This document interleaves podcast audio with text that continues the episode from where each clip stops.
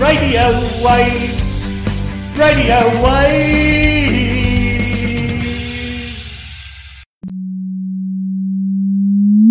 Welcome to the Astrophys podcasts. My name is Brendan O'Brien, and the title of this week's episode is Finding Dark Matter is as elusive as finding Vera Rubin's missing Nobel Prize. Each session will have co presenters. We'll have a special guest in both the professional and amateur fields of radio astronomy. We'll have a news roundup, a history and theory session from Nadezhda, and we'll talk to her very soon. So let's get stuck right into today's show.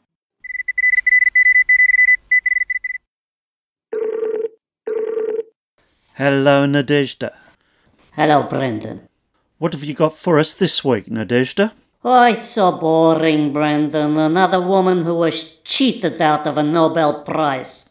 Okay, tell us all about it, Nadezhda. This is a very familiar theme. Sadly, you are correct. So, who are we talking about, Nadezhda? Today we are talking about Vera Rubin. Vera Cooper Rubin changed our fundamental view of the cosmos from a universe dominated by starlight to one dominated by dark matter. It turns out that roughly 68% of the universe is dark energy, and dark matter makes up about 27%. The rest, you, me, everything on Earth, everything ever observed with all of our instruments, all normal matter, what we call baryonic matter, adds up to less than 5% of the universe. You see, galaxies in our universe seem to be achieving an impossible feat. They are rotating with such speed that the gravity generated by their observable matter could not possibly hold them together. They should have torn themselves apart long ago. And the same is true of galaxies in clusters, which leads scientists to believe that something we cannot see is at the work. They think something we have yet to detect directly is giving these galaxies extra mass, generating the extra gravity required to stay together, to stay intact. This strange and unknown matter is called dark matter since it is not visible. Now, Rubin, she was born in 1928 in Philadelphia in Pennsylvania. She was the youngest of two daughters. Her father, Philip Cooper,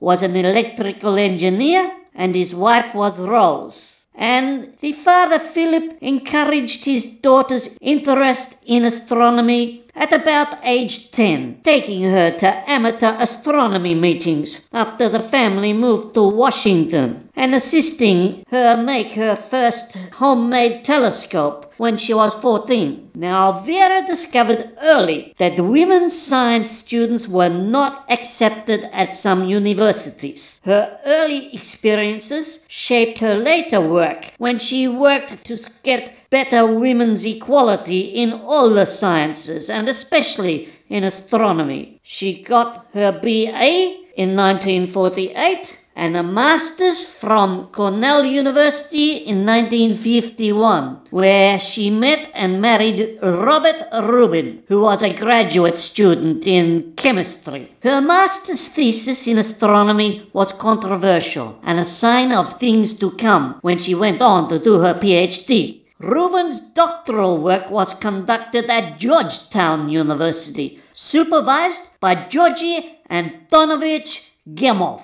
As an aside, you might be interested to know, Brendan, that Gamow and his physicist wife Lyubov they defected from the Soviet Union in 1933 with the help of Marie Curie and other French physicists. Then Gamow moved to the USA and later obviously met up with Rubin as his student. Back to Vera. Vera Rubin's thesis in 1954 was one of the earliest works on the clustering of galaxies. She concluded that galaxies were not randomly distributed across the sky, but instead there was a definite clumping of them. Her results were not followed up by the scientific community as the subject of large scale structure was not studied seriously until the late 1970s when better technologies were developed like the 4 meter Victor Blanco telescope in Chile. Back to 1955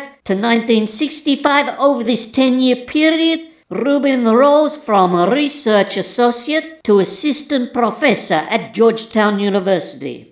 And then in the early 1960s, up until 1964, she focused on studying the rotation of galaxies. Then, in 1965, Rubin joined the staff of the Department of Terrestrial Magnetism of the famous Carnegie Institution of Washington, where she is still there today. It was during this year that Rubin became the first woman to observe legally at Mount Palomar Observatory under her own name as a guest investigator. To say that the male astronomers at Mount Wilson and Mount Palomar went out of their way to exclude women from using these instruments is an understatement. Then, in the 1970s, Rubin did her groundbreaking work on the rotational curves of spiral galaxies using newer technologies. She found that spiral galaxies have flat rotational curves. She determined the velocities as a function of distance from the galactic center of clouds of ionized hydrogen. In astrophysics, we call this H2 regions. This was done by measurement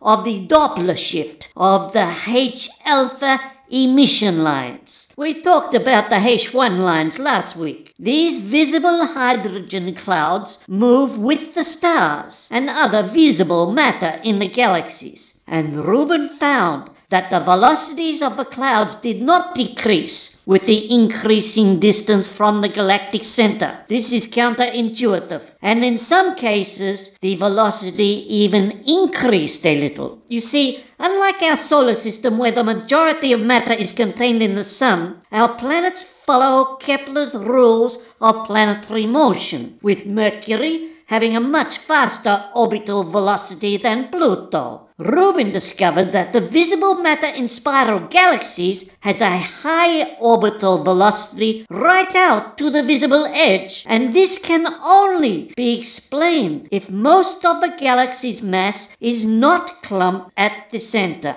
where the visible bulge of a galaxy is. But if there is an invisible halo of dark matter extending at least to the visible edge, if not further. So, Vera Rubin and her team provided the first direct evidence for the existence of dark matter, verifying some earlier theoretical work of Jeremy Ostriker and James Peebles. Since 1978, Rubin has analyzed the spectra of over 200 galaxies and found that nearly all contain much dark matter, copious amounts of dark matter. So chasing down and identifying this dark matter has been a constant, but to this day, a fruitless obsession for astrophysicists. In an earlier episode, we reported how the famous Lux experiment failed in its two year search for dark matter, and how a team from your Melbourne University is now building a dark matter detector deep in a gold mine somewhere out in the country. Yes, that's at Stawell in Victoria, about 250 kilometres from Melbourne. Очень хорошо, Brennan. Very good. Спасибо. Thank you. Now, Rubin. Apart from her own brilliant doctorate, Rubin holds many honorary doctorates. She has been a Presidential National Medal of Science winner. She has won many prestigious prizes for science and astronomy. She was elected to the National Academy of Sciences. She has been editor of many top journals and published many astronomical papers that are extensively cited. She published Bright Galaxies Dark Matter, a book designed to better educate the general public about astrophysics and dark matter. Remembering what it was like to be a lone woman staring at galaxies, Vera Rubin continues to be a shining icon and inspiration to whole generations of women astronomers. So, the dark matter itself has not been identified, and we still have no clue as to what dark matter is. And that uncertainty may be why Rubin's discovery hasn't been rewarded by the Nobel Committee. Yet those bozos gave the 2011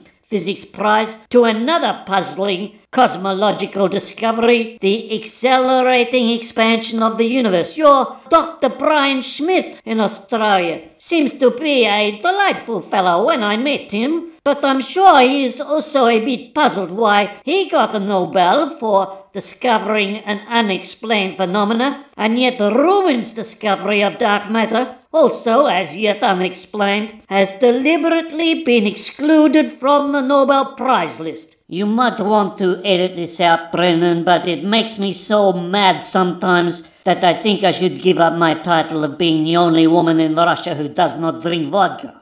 Goodbye, Brendan. This is Dania. Maybe talk next week, or I may need to take a holiday. Dobro noci. Good night. Paka Nadezhda. Paka, Brendan. See you, Nadezhda. Thank you very much. See you next week. Radio Wave!